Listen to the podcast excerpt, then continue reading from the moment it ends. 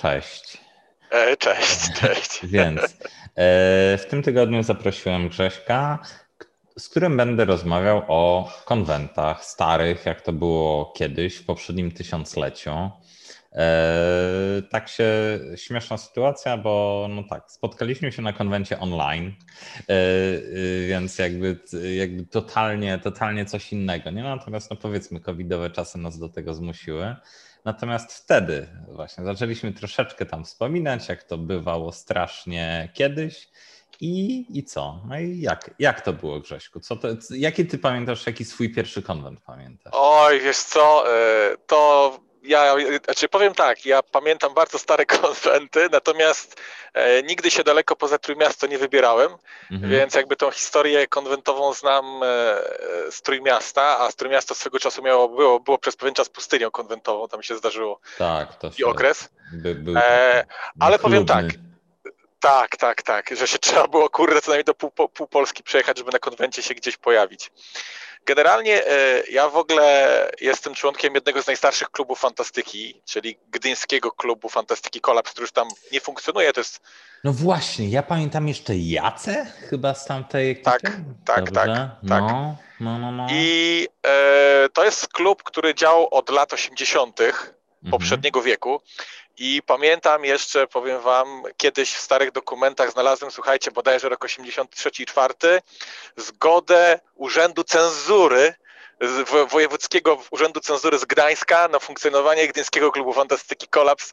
Głęboka komuna, słuchajcie, takie perełki potrafiliśmy znaleźć e, właśnie. No tak, no bo to, to, to jakby wtedy, no to co ja znowu, wiesz, takich mojej archeologii, wiesz, no ja się w 82 urodziłem, ależ jakby szukałem wstecz właśnie. Jestem w ogóle tam równolatkiem nowej fantastyki. Nie? Od października 82 istnieje.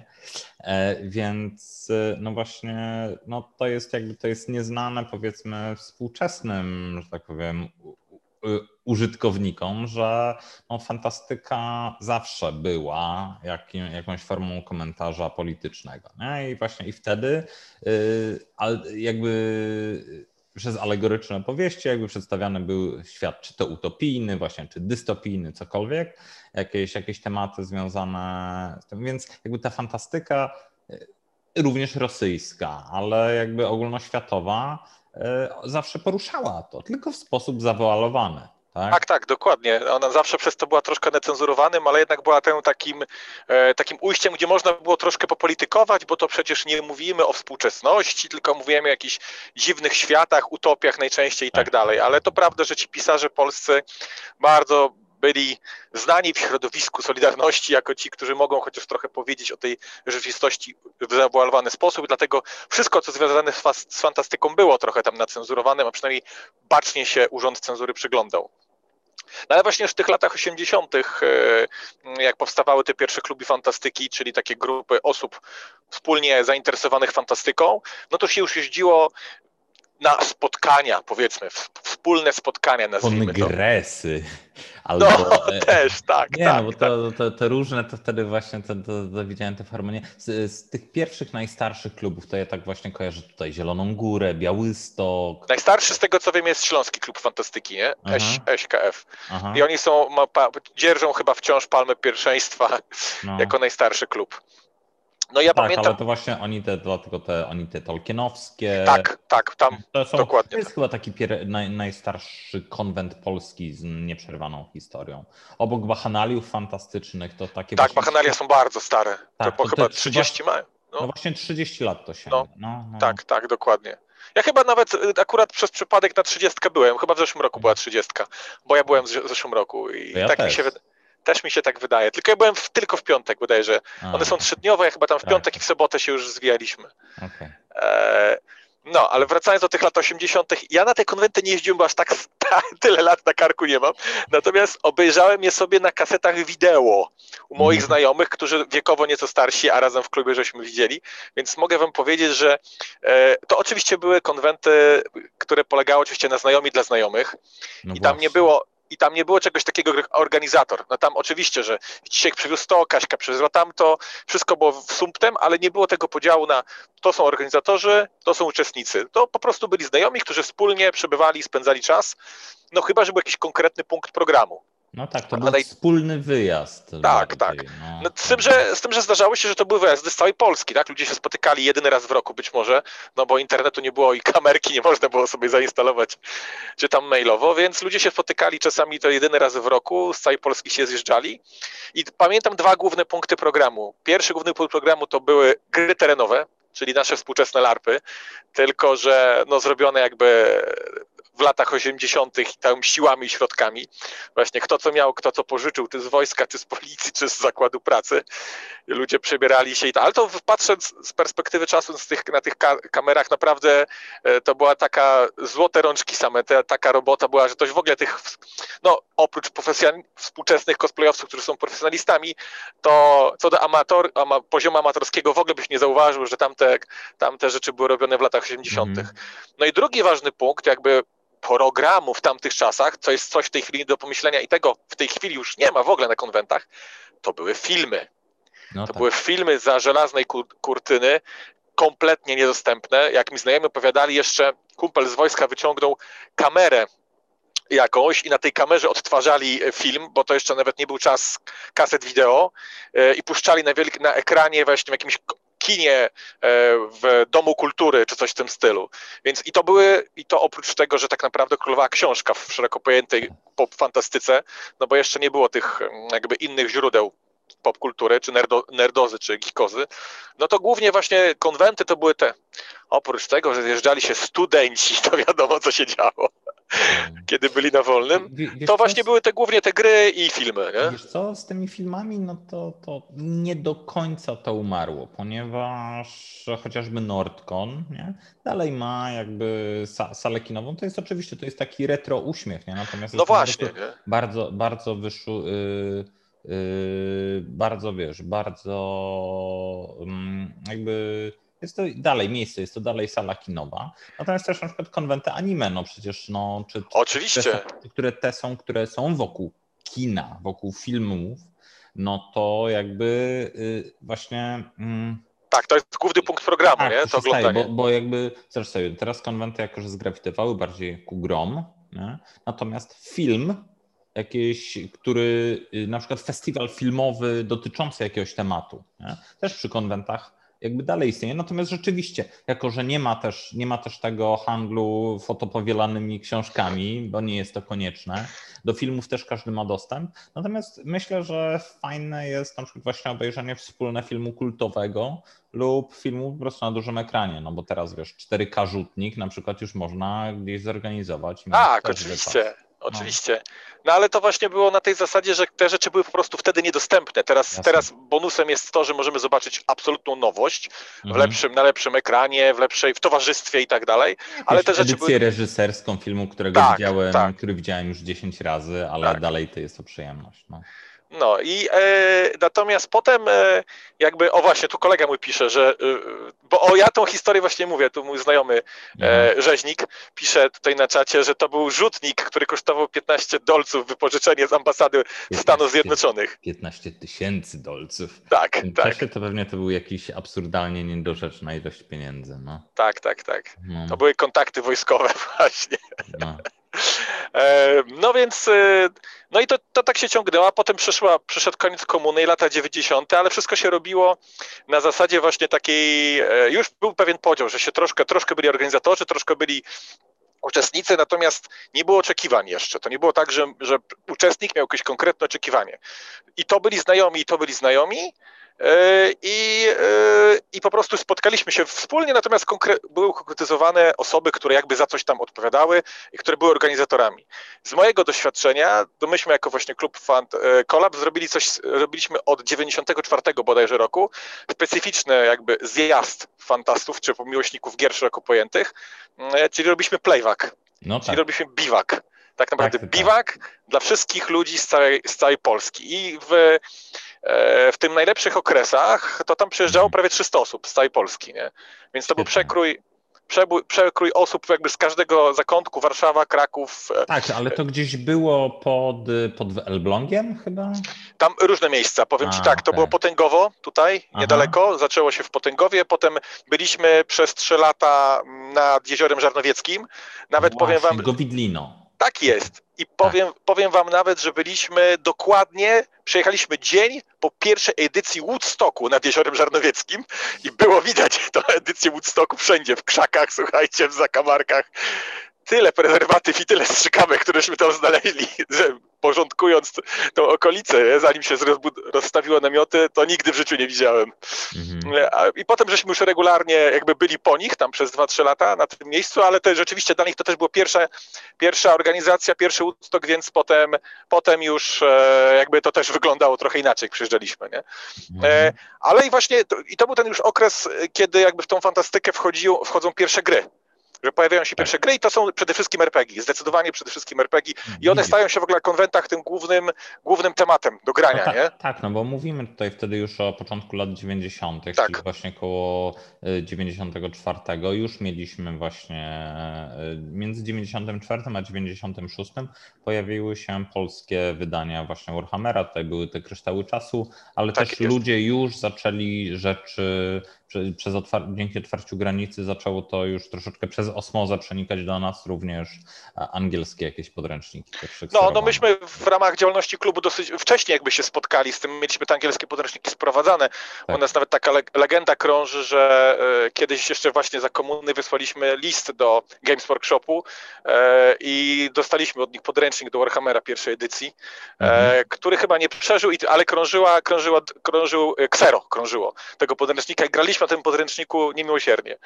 E, tak samo D&D sprowadzane jeszcze w czasie komuny, różne podręczniki i tak dalej. Jeśli ktoś jechał do Berlina zachodniego, wyskakiwał, były zamówienia kostek, wiecie, zestawu kostek, bo w Polsce kostki były niedostępne, więc kupowało się na, w Berlinie Zachodnim po prostu te zestawy w sklepach, które były tam dostępne.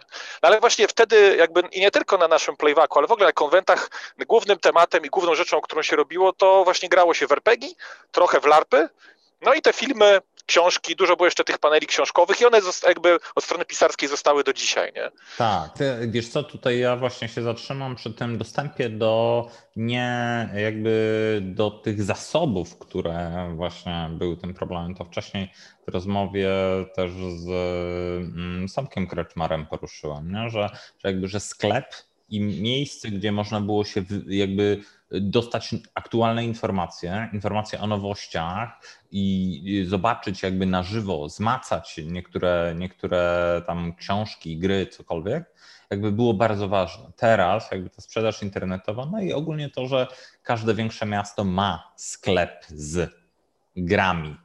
Nie? W sensie nie jest to już teraz. Kiedyś tych sklepów naprawdę było no, 7 w całej Polsce z czego tam RPG można się było wyposażyć w czterech, nie? Tak, tak, to, tak. E, to było, no to było, to było dość unikalne. Ja pamiętam też, że przecież jakby w, w Gdańsku, no to, to zawsze był ten uśmiech, uśmiech twojego dziecka, tak?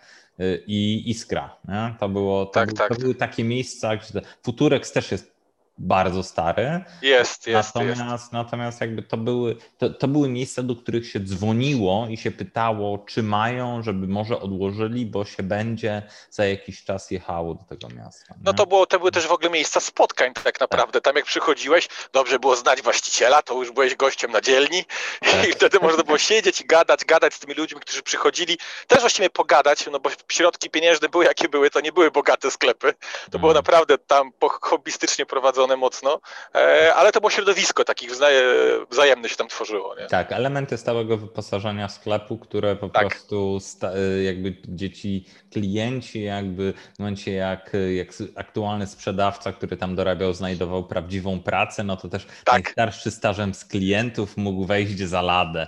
tak, tak, tak to było bardzo często. No, no nie no, ja, ja sam tak się drobiłem mojej pierwszej pracy, za którą dostałem pieniądze, ja tak, ja tak urzędowałem w sklepie Faber i Faber w Warszawie Warszawie.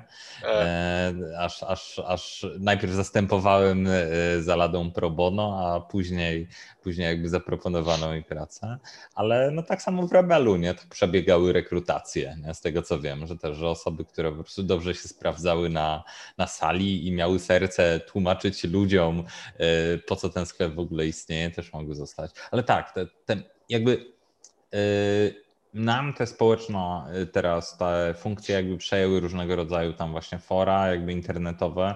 No plus jakby jest, powiem tak, geeków, nerdów jest więcej. O, zdecydowanie. Jest, jest nam po prostu też łatwiej jakby taką grupę, e, grupę towarzyską już po prostu skompletować, bo więcej ludzi wie.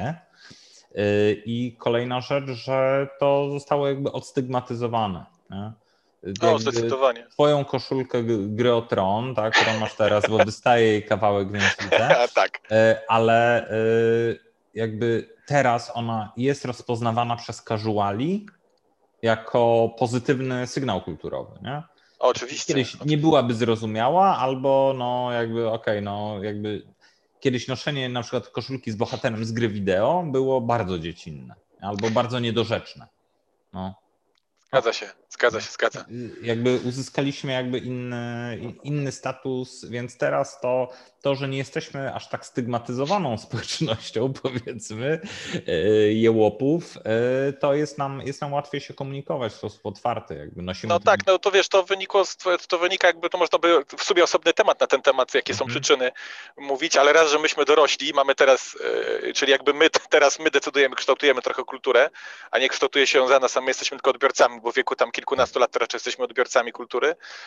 No a dwa, no że właśnie dzięki portfelowi zagłosowaliśmy, że takie towary, czyli nasz, to, co nas interesuje, jest interesujące, więc na rynek się poszerzył, poszerzył się rynek, to i baza klientów była większa. Nie? Tak, tak, tak, tak.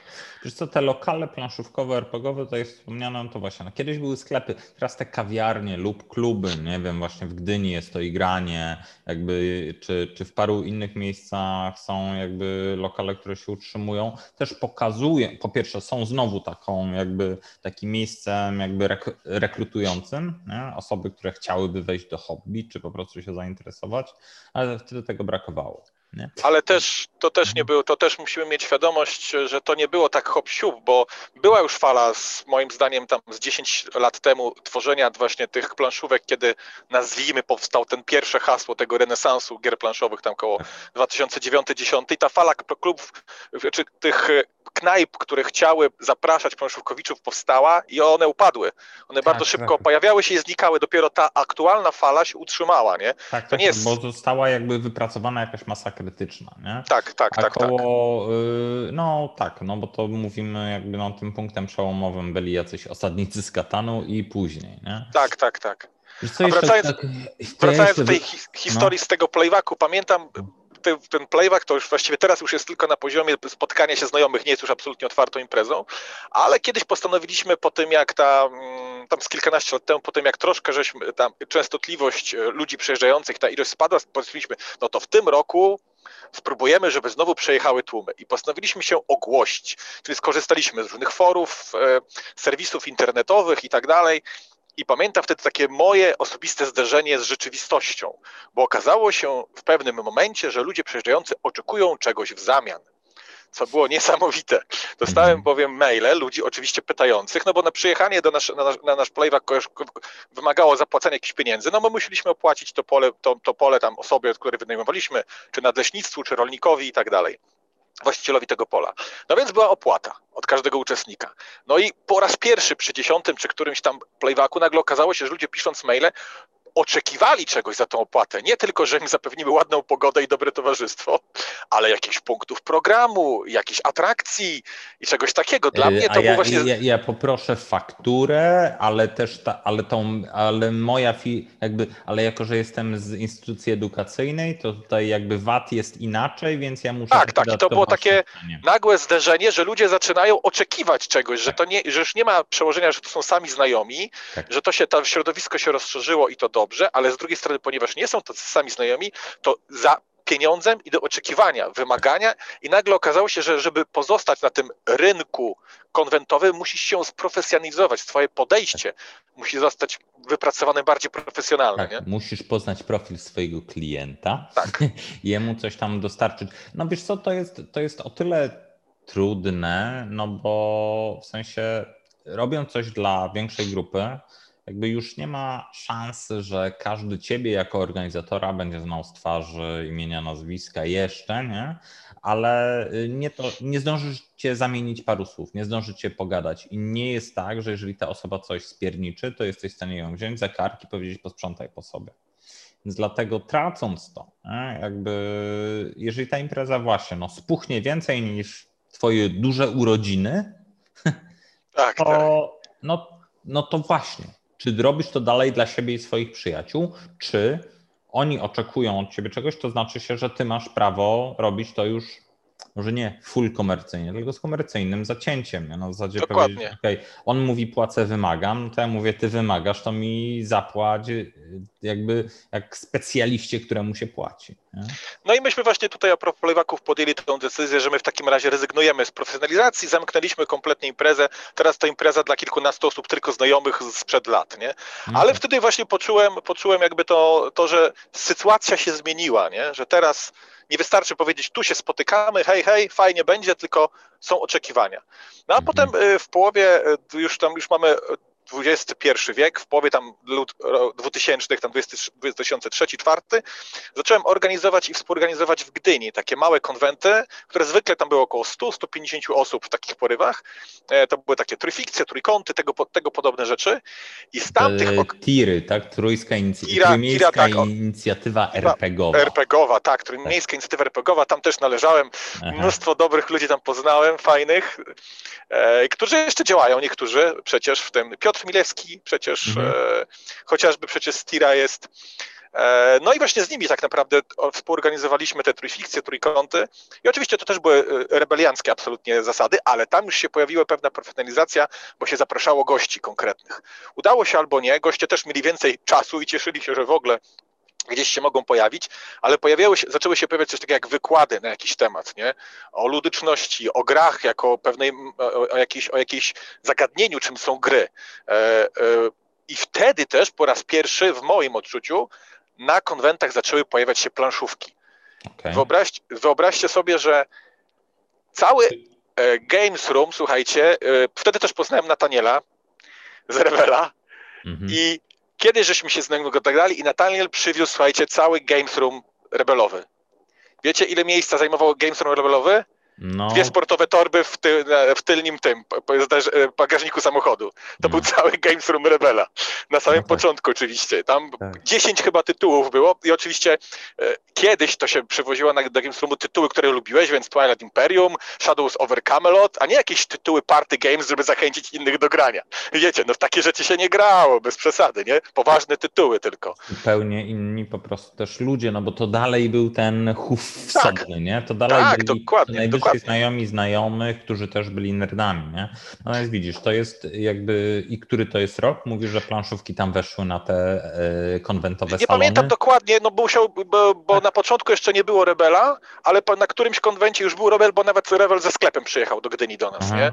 Więc nawet stoisko Rebela była u nas, była u nas w sklepie, Nathaniel, tak jak mówię, potem w innym, przy innym przyjechał, więc to było jeszcze, no nie, nie chcę teraz strzelać, 2006, 2007. No tak. Bo, poczekaj, bo Rebel chyba w 2007, nie? Jest. E, chyba tak. Coś chyba takiego. Tak. No więc to musiało być te, musiały być te, te okolice, nie? Hmm. No a potem w 2008 bodajże już jest pierwsze gramy. Mhm. Chyba tak. I ono już było wtedy wyspecjalizowane na planszówy, czy to dalej tak, był i to był pierwszy konwent taki czysto planszówkowy. Ja jeszcze Aha. przy pierwszym gramy nie maczałem palców, to robił Aha. zdecydowanie Nataniel i Widłak, jeśli dobrze pamiętam. Tak, tak, tak. Czyli do dzisiaj weterani rebelowi, chyba, tak? Nie, bo ja nie śledzę na bieżąco. Tak, dalej, na wysokich stanowiskach. No tak zakładam, nie? Że, no. Znaczy, Natanielu to wiem, ale Widłaka nie wiedziałem, czy tam jeszcze Widłak was... jest szefem działu hurtowego. No. O, proszę no, bardzo, jak ładnie. No. no to o ile się orientuję, oni właśnie byli dwu, dwoma głównymi organizatorami, a przy drugiej edycji ja tam się do nich jakby się dołączyłem, bo, za, bo udało mi się, ponieważ ja po prostu ze względu na swoją działalność taką społeczną, miałem, miałem możliwość i opcję zdobycia dotacji. Więc mi się udało zdobyć dotację z Urzędu Miasta Gdyni i na drugą edycję już tam to było kilka tysięcy złotych. To nie było jakieś, wiecie, no tamte czasy lepiej mieć cokolwiek niż nic. No tak. Ale w związku z tym jakby ja wszedłem w tą organizację gramy i potem te gdyńskie gramy, zanim to się mhm. pojawiła gdańska wersja kilka lat później, to przy tym gdyńskich gramy tam maczałem palce, e, więc pamiętam te czasy kombatanckie gramy, słuchajcie, kiedy ty teraz jak ktoś przyjeżdża na gramy i w ogóle na duże konwenty, wiecie, full profeska, przygotowanie i tak dalej, wtedy zawsze od razu była masa osób, już od pierwszych gramy, natomiast nie wiem, czy, nie wiem, czy kojarzycie, ale tam gramy wyglądało w ten sposób, że się łapało każdy skrawek e, w takim specjalnym, e, jak to się nazywa, park naukowo-technologiczny w Gdyni, ale on był jeszcze trzy razy mniejszy i tam się nawet miejsca do grania na korytarzach brało, tak? Ludzie nawet grali z założenia, to nie chodzi o to, że takie tłumy, założenie na podłodze. Myśmy, ja, była taka edycja gramy, że myśmy, że ja załatwiałem bodajże z pięciu czy sześciu szkół w Gdyni, bo się z jednej nie dało ławki i krzesła. To była koszmarna edycja, bo wyobraźcie sobie potem trzecia w nocy, koniec konwentu, a myśmy musieli to rozwieźć, bo w poniedziałek rano lekcje są w szkołach i do pięciu, sześciu szkół naraz. Oczywiście na końcu zrobiła się mała chryjka, bo się okazało, że nie te krzesła z nie tymi numerami trafiły nie do tej szkoły i to nie są ich krzesła. I dwie nie te krzesła są na jednym końcu Gdyni, a dwa drugie nie te krzesła na innym końcu Gdyni i mała aferka z tego tytułu, nie? O, ja, ja, ja pamiętam, ja bitewniaki znowu jak rozstawiałem po Warszawie no to, to też zdarzało się tak, że jeszcze mieliśmy makiety, ale właśnie w szkole skończyły się stoły, na których te blaty mogliśmy kłaść tak, do tak, tak. nie? To też jakby też masakra. No ja znowu, widzisz, tutaj mówisz o, też o tych trójmiejskim rozwoju, ja znowu, dla mnie Trójmiasto było mega ważne jakby dla mnie, ponieważ mój pierwszy konwent taki, gdzie byłem już dorosły, nie wiem, jeszcze, jeszcze chwila przed pełnoletnością, to był 2000 rok e, w właśnie wakacje, czyli Eurokon Gdyński. No a później jakby to tam ekipa, gdzie właśnie ja poznawałem ludzi z Kolapsa, GKF-u i okolic, no to były, były teleporty. Teleporty, tak, to były tak. też ważne, ważne były te. I to były, to były miejsca, gdzie ja, jak ja wtedy larpowałem, jak szalony. Jedyne ciuchy, które ja w ogóle wiozłem, to były stroje na różnego rodzaju larpy, które już wiedziałem, że są. Po prostu jak, e, a ja jechałem w tamtą stronę dla E, w ogóle w stroju jeszcze z Bractwa History e, Rycerskiego, więc w ogóle nie miałem żadnych normalnych szmat ze sobą. Nie, nie były potrzebne, nie, nie, nie, nie, zdecydowanie. Po co? Jeszcze tam dla roli to sobie, wiesz, głowę ogoliłem tam w kiblu. Jakby było, jakby to był odlot, nie? Jakby w ogóle nie byłem przygotowany na to, też jadąc na pierwszy konwent właśnie, że gdzieś mam nocować, zabezpieczyć sobie nocleg, nie? No to w akademiku jakiś materac znalazłem, spałem na korytarzu, odlot. No i spało się po, po prostu po miejscu, często się mhm. spało po prostu tam, gdzie się grało, nie? Że się tak mhm. wyrażę, czyli tam, gdzie był konwent, ludzie po prostu rozkładali karimaty, e, śpiwory i się spało, nie było takich miejsc wydzielonych, no to było jednak wciąż te chałupnicze metody, teraz to w ogóle bez porównania. Oczywiście mówimy o dużych konwentach. Nie? Tak, wiesz co, ale to też jest jakby z jednej strony mm, też dalej studenciaki, czy tam wiesz, czy starsza młodzież jakby oczekuje darmowych sal, natomiast ja się spotkałem też z takim konfliktem, nie? że ci ludzie, którzy płacą ten i są w hotelu, no to po co oni mają jakby dopłacać do tego, żeby właśnie, żeby była sala noclegowa, nie? Więc no wiesz, tak. Natomiast to, to ma też swoje dobre strony, nie? że nawet symboliczna opłata, złotówka albo 5 złotych na to, nie? Mm, to jakby ludzie są bardziej przywiązani do tego, że o to miejsce ktoś dba. Nie? To jest inna historia. Nie? Nie, no generalnie to jak wyglądają na przykład e, games roomy na przykład na Prykonie, to jest bardzo, ba, bardzo fajne ale, rozwiązanie. Ale, ale, to jest, wiesz, to jest krok po kroku. Jak tak, to, no to trzeba to... było wyewoluować, nie? I zrobić się, sprofesjonalizować się. To już nie są, e, mówimy o tych dużych konwentach, bo przecież są tak. wciąż małe konwenty lokalne, które wyglądają trochę podobnie. Dalej są to konwenty też teraz, wiesz co, takiej grupy, co się zna, bardzo dobrze między sobą i, tak. i to są konwenty specjalistyczne. Tak dalej wyglądają, wiesz, przecież niektóre duże turnieje magicowe, tak czasami wyglądają dalej bitewniaki, no jakby ja z tej strony to widzę, czy dalej tak są organizowane w formie, tak jak playback mówisz, nie? dalej są robione zjazdy planszówkowiczów, którzy po prostu, ok, chcą pograć ze swoimi przyjaciółmi, ale już przyjeżdżają z dziećmi, jest tam 20 osób, które po prostu duża, e, dużą agroturystykę wspólnie wynajmują i tyle. Nie? No tak jak organizował to Łukasz Stark teraz, tak? W Polanicy takie, nie pamiętam teraz nazwy, Stark Expo. No to mhm. to właściwie jest taki mini zjazd, tak? No właśnie z dziećmi, znajomymi do pogrania i tak dalej. Tam nie ma punktów programu, ale programu jest to, że się spotykamy ze znajomymi i gramy, nie? Tak, tak. Ale tak jak mówisz, no to ale to ma właśnie to jakby, natomiast ja podobno tą drogę, to, znaczy to, to rozważania, które mówiliśmy, przejście między, między właśnie zjazdem dla znajomych i to, co mówiłeś z tym playbackiem, bardzo podobną historię miałem przy Orkonie. Ja tam przez parę lat tam byłem, pomagałem przy organizacji i y, w jednym z lat właśnie było takie, okay, robimy to poważnie, jakieś nagrody od sponsorów, no, żeby mieć na konkursy. No dobrze, ale sponsor oczekuje czegoś od ciebie, no, że to będą, że ich logo zostanie zaprezentowane, że zrobisz jakiś konkurs, że zrobisz coś tam, jakieś spotkanie, nie? A ona tak naprawdę, no, a my tutaj przyjeżdżamy, tak nie oszukujmy się, no, posiedzieć przy ognisku, yy, pobawić się, poprzebierać stroje, poganiać po lesie, nie? Jakby i po co, jakby teraz tak, jeżeli my chcemy od, od sponsorów, oni zaczynają od nas wymagać, my robimy coś, no to okej, okay, zaczyna się wokół tego organizacja, no to, no to trzeba, na przykład jak to ogłosimy, no fajnie, nie? No, ale nagle się okazuje, że to jest impreza, jakby, że klient płacąc za bilet, jakiemuś podmiotowi on chce zapłacić, a teraz się okazuje, no coś się stało. Jesteś ubezpieczony?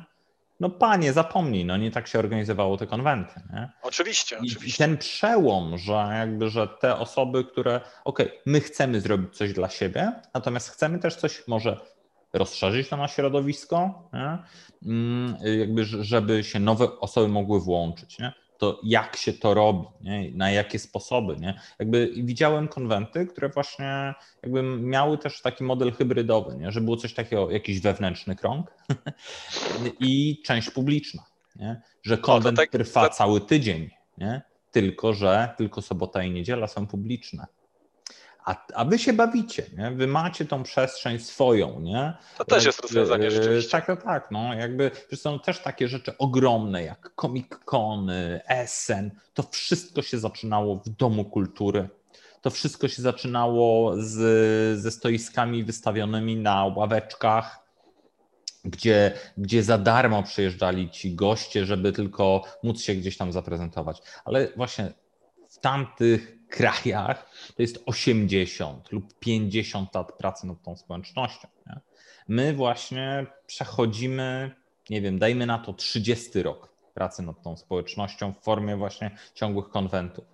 I jakby dopiero teraz, od nie wiem, ja dopiero po raz pierwszy w 2007 roku chyba widziałem, że na konwencie polskim było coś takiego jak, robione jak pokój animacji dla dzieci gdzie dzieci mogły piankowymi mieczami się bić albo bawić się nie wiem, w malowanie, y, kolorowanie smoków, tak? Czy dalej zabawa dla śmiesznych tam, dla, dla, dla dorastających giczków, nie?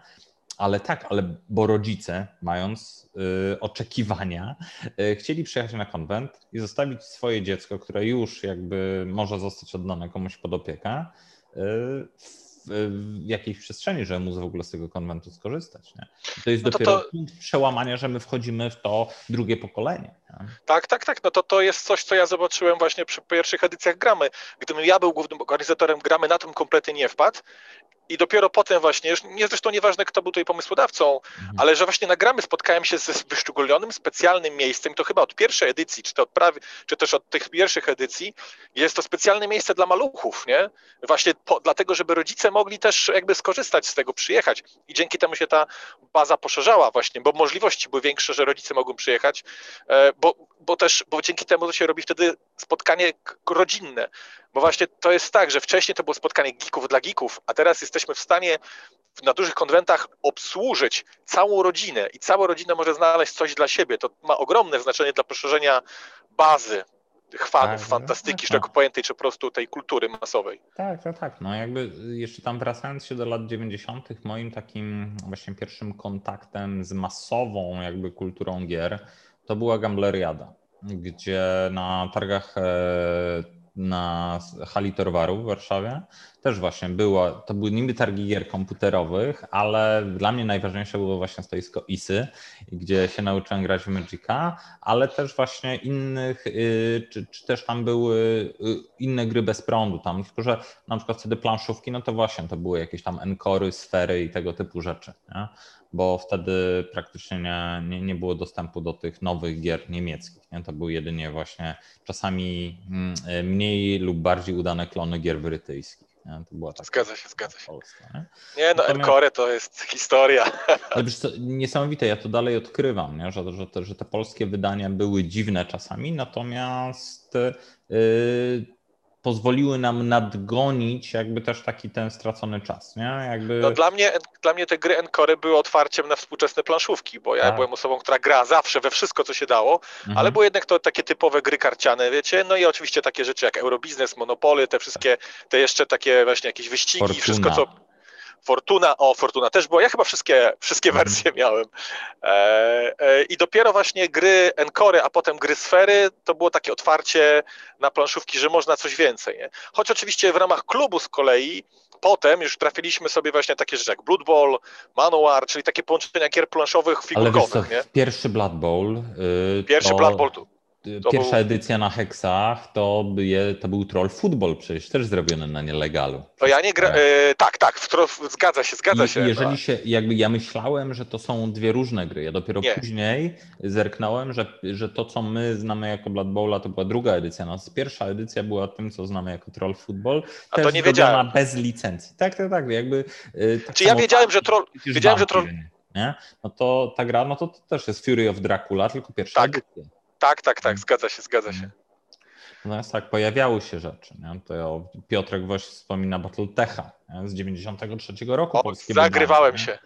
Czy wiesz, czy Space Hulk na przykład wydany przez ISE, też jeszcze na tych starych, takich pokracznych strasznie modelach. Nie? To były mega, mega stare historie. Nie? Moją taką, jedną z tych pierwszych była ta Albion chyba, Aha. też, też z K10 gra. Tak, i ona rzeczywiście to są gry, które jakby wiesz, w, nie wiem, w krajach anglosaskich jakby zbudowały tą kulturę grania właśnie w latach 80. Tam, e, czyli no praktycznie o pokolenie właśnie wcześniej, natomiast one też nie wyrosły znikąd. A my u nas one były undergroundowe. Teraz właśnie tylko taka ta, ta, ta gwardia założycielska wspomina to tutaj z rozrzewnieniem. E, no ale tak, ale one stworzyły tą ciekawość gier. Nie? W sensie no, zdecydowanie. wypełniały, nie? W uzupełnieniu jeszcze, nie wiem, dajmy na to z komiksami Torgala, e, tworzyły nam takie rusztowanie pod to, co później przyszło i komiksy TM Semik i coś, nie? Tylko my nie mieliśmy dostępu do tych wszystkich gadżetów, nie? Tak jak teraz. No. no. zgadza się, zgadza się. No ale dla gier, ale pomimo wszystko, to jednak były takie tytuły, mówimy o planszówkach, to były takie tytuły jednak dosyć e, właśnie takie specjalistyczne i potrzebowaliśmy jednak tych osadników z Katanu, żeby się otworzyć jakby szerzej, otworzyć to środowisko, nie? Tak, tak, tak. Bo gdybyśmy pozostali na zawsze tylko przy takich tytułach, to, to nie ten rynek nie wyglądałby tak jak dzisiaj. Nie? nie istniałby, w sensie te sklepy by wymarły, a właściciele by jakby też sprzedawali już inne rzeczy, nie? Bo to był, te rynki są niepodtrzymywalne, w sensie one jakby yy, w sensie środowiska, nie wiem, dajmy na to właśnie, graczy takich wykwintnych, to, e, to, to bardzo szybko umierają. No im się jakby, jakby nie jesteś w stanie grać w Necromundę przez 20 lat non-stop z tą samą ekipą, nie? bo ci wyjadą do innego miasta, ci, ci, ci nie będą mieli czasu, tym, nie wiem, pies zje figurki, a, a właśnie w planszówki jakby bierzesz to, pakujesz, wystawiasz na... Yy, wystawiasz na stół, nie, obok jakby i osoba, która nie zna tej gry, 20 minut tłumaczysz z tobą gra, nie? I to jest super. Jakby to jest, natomiast dalej jest punktem zaczepienia do, do jakichś takich bardziej fikuśnych rzeczy. Co jeszcze z konwentami, nie? Bo tutaj jakby, jakby powolutku jakby też do, do końca nagrania idziemy, ale zobacz sobie, spotkaliśmy się, sobie, na, par, na paru nastu albo paru dziesięciu konwentach się mijaliśmy. Mhm, mhm, e, jakby nie było czasu pogadać, nie było ten. Dopiero zgadaliśmy się tak. na konwencie online'owym, mieszkając kilka kilometrów od siebie. Nie? Zgadza to, się, zgadza. Co teraz, nie? Jak, jak te online'ówki, nie? Ty widziałeś jakieś inne? Wiesz dobrze co, zrobione, nie. źle zrobione? Ja nie jestem aż taki online'owy, nie miałem takiego zaparcia, wiesz? E, Aha. Jakoś się od tego troszkę od, e, nie od internetu jako takiego, ale od tej przejścia w czasie COVID-u na internetowe, czy to granie RPGowe, czy tak dalej, jakoś się od tej wersji odbijam i tutaj i te konwenty nie do końca mnie przekonują. E, ale mam świadomość, że jestem w mniejszości i dobrze, że mamy taką możliwość, dobrze, że są te konwenty internetowe, e, właśnie dlatego, że się podtrzymuje ten ogień, że się tak wyrażę, nie? A dla wielu jest to możliwość. Być może gdyby mieli zorganizować konwent stacjonarny, stacjonarny by tego nie spróbowali, dzięki temu, że są, że mają możliwość zorganizowania konwentu, że ta ścieżka już jest przetarta, organizowanie konwentów online, to być może część z nich w ogóle zostanie, bo możesz nagle zorganizować konwent z osobami, z którymi na co dzień nie masz do czynienia, to są fajni ludzie, ale nie mieszkacie w tym samym miejscu. I teraz nagle macie możliwość zrobienia fajnego konwentu nie będąc w tym samym miejscu. Nie? Tak, tak, tak. Natomiast jakby widzisz, co, y, co mnie znowu zawiodło, chociażby przy tym SN Spiel Digital, jest to, że oni tego nie zrozumieli. I jakby to, to jest zagrożenie, jakby, które tutaj troszeczkę z przestrogą do aktualnych twórców konwentów. To, że jakby są ci, to, że teraz właśnie ten próg jest obniżony. Ja nie muszę jechać do innego miasta po to, żeby zobaczyć jedną super prelekcję 45-minutową, bo tu przyjeżdża fajny gość, wydawać na pociąg, nocleg yy, i poświęcę strasznie dużo czasu. Ja mogę wejść i wyjść, skorzystać z bardzo fajnie przygotowanej dla mnie właśnie na żywo prelekcji, zadać Y, na żywo pytanie, nie? właśnie zaproszonym gościowi. I jakby to moja przestroga dla twórców konwentów, szczególnie teraz, tych właśnie covidowych, łów, jakby zarzucajcie sieć jak najszerzej, nie? bo jakby to pozwoli jakby właśnie być może przekonać te osoby nowe, że to nie jest hermetyczna, zamknięta grupa wzajemnego uwielbienia, że jakby, że jeżeli jesteś nowy, to nie znajdzie się dla ciebie miejsca. Nie.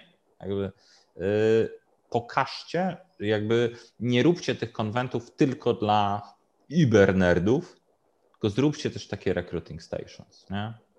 Jakby, no. No tak, no bo rzeczywiście to można też tak to, na to spojrzeć, że jest to, jest to sposób na dotarcie do osób, do których jeszcze nie dotarliśmy. Właśnie to, że tak, są te tak. konwenty online'owe, nie? Yy, Kickstarter. Dlaczego sprzedaje tak dużo gier osobom, które inaczej gier nie kupują? Nie? No bo no tak do sklepów, bo jakby, bo czasami, bo sprzedają gry solo, nie? Natomiast właśnie problemem Spiel Digitala jest to, że mam, że nie mogę, że tam mogłem zagrać tylko w nowości, nie? A ja chciałbym zagrać w super klasyki, nie? Na przykład, nie? Więc, więc jakby tego nie dostano. Oczywiście są firmy, które sobie zrobiły bardzo dobrze, nie? Yy, yy, ale są firmy, które jakby zapłaciły i, i straciły. No. no. tak, no generalnie miałem wrażenie, wrażenie że, że SN w tym roku, te internetowe SN było raczej taką wystawą sklepową niż, e, niż, niż takim wyjazdem znajomych, którzy wspólnie wałęsają się i mają wspólne przeżycie, nie tylko, że grają w gry, ale wspólne przeżycie towarzyskie, tak, tak wyjazdu, tak, nie? Tak, tak, Tam jest, A jest bardziej to była właśnie taka perełki, wystawa sklepowa, nie? Tak, polowanie na perełki, które były unikalne, jakby tak. zdobywanie tak. autografów od autorów, wiesz, jakby czy zagranie w planszówkę, nie wiem, malezyjskiego wydawcy, albo pogadanie dla mnie, z kontra, zdobycie kontrahentów z, z RPA na przykład, to są, w innym miejscu to jest po prostu niemożliwe, nie? Więc dlatego to było tak super ważne. No. no zgadza się, zgadza. Hmm. E, wiesz co, e, jakby dziękuję za tą porcję wspominek. Coś nam, nam, się, nam się chwileczkę zebrało. Jakby tutaj oczywiście jak zwykle skaka, skakanie u mnie z tematu na temat. A to naturalna rzecz. Tak, ja dziękuję. Zapraszam też do Grześka na kanał Nerdololo. Tak, tak zapraszam serdecznie. Tak, to jest zarówno YouTube, jak i Facebook. Ja zapraszam do siebie na Laboratorium Gier, też na Spotify'u lub innych platformach audio, na YouTubie i na Facebooku można znaleźć stare nagrania, wykłady. Za tydzień się spotkam z, też z innym naszym rozmówcą z poprzedniego, z, z tego konwentu online, na którym się, czyli z Minikonu to spotkam się z Krzyśkiem Głośnickim, z którym będziemy rozmawiać jak o jego drodze od autora do wydawcy bo jakby zaczął, zaczął wydawać gry również jakby nie tylko, nie tylko jako autor, tylko pod brandem swojego wydawnictwa. To będzie spotkanie na za tydzień. A ty Grześku, co u ciebie można obejrzeć na, na, na twoich nagrywkach? No wiesz co, ja zgodnie z tytułem e, zajmuję się wszystkim, czym się da, czyli mówię trochę o książkach, o filmach, o grach komputerowych, o planszówkach i tak dalej. I jeśli jest jakiś konkretny temat, no to tam rzucam jakimś konkretnym, na przykład o ostatnio obejrzanym serialu moją opinię, a oprócz tego robię sobie takie co miesięczne miesięczne podsumowania, czy, czyli na przykład cały zestaw, jakie w danym miesiącu grałem. Gry planszowe, gry komputerowe, filmy, seriale, książki i tak dalej. Kilka słów o każdym rzeczy. Więc takie comiesięczne podsumowania sobie też e, wrzucam. No i to, to jest główny temat, głównie tematyka. Troszkę też wrzucałem materiałów na temat rynku gier planszowych, czyli zrobiłem tam właśnie mhm. o crowdfundingu trzy części. Teraz planuję troszkę o tworzeniu gier, o tworzeniu gier, na przykład o testowaniu gier, jakiś materiał zrobić, nie? Mhm. Okay. Takie podpowiedzi, nie to, że ja jestem super ekspertem, ale dla tych, którzy są począt... zaczynają, ważne, fajnie sobie posłuchać niekoniecznie się skorzysta, ale może akurat coś tam komuś wpadnie do ucha. Spoko. A jakbyś chciał kiedyś do pogaduchy, to ja też się polecam. To bardzo, bardzo chętnie, bo ja lubię pogady, lubię e, gadać. No, no, no, to wiem, dlatego też się zaprosiłem. A to też ten konwent, znaczy w sensie ten podcast jest też tą odpowiedzią na izolację. Dla mnie jest, ja zawsze jeździłem na konwenty po to, żeby zrobić jedną prelekcję na jakiś tam freestyle'owy temat, ale też właśnie złowić jakichś autorów gier lokalnie i pograć sobie ich prototypy, nie? Nie po to, żeby je wydać, tylko żeby pogadać, nie? Dobra. Ty niedobry, a oni pewnie liczyli, że teraz taka nie, no, okazja. Mówiłem im wprost, że to szanse na to są mizerne. Dobra, dziękuję, kończymy nagranie. Do usłyszenia za tydzień.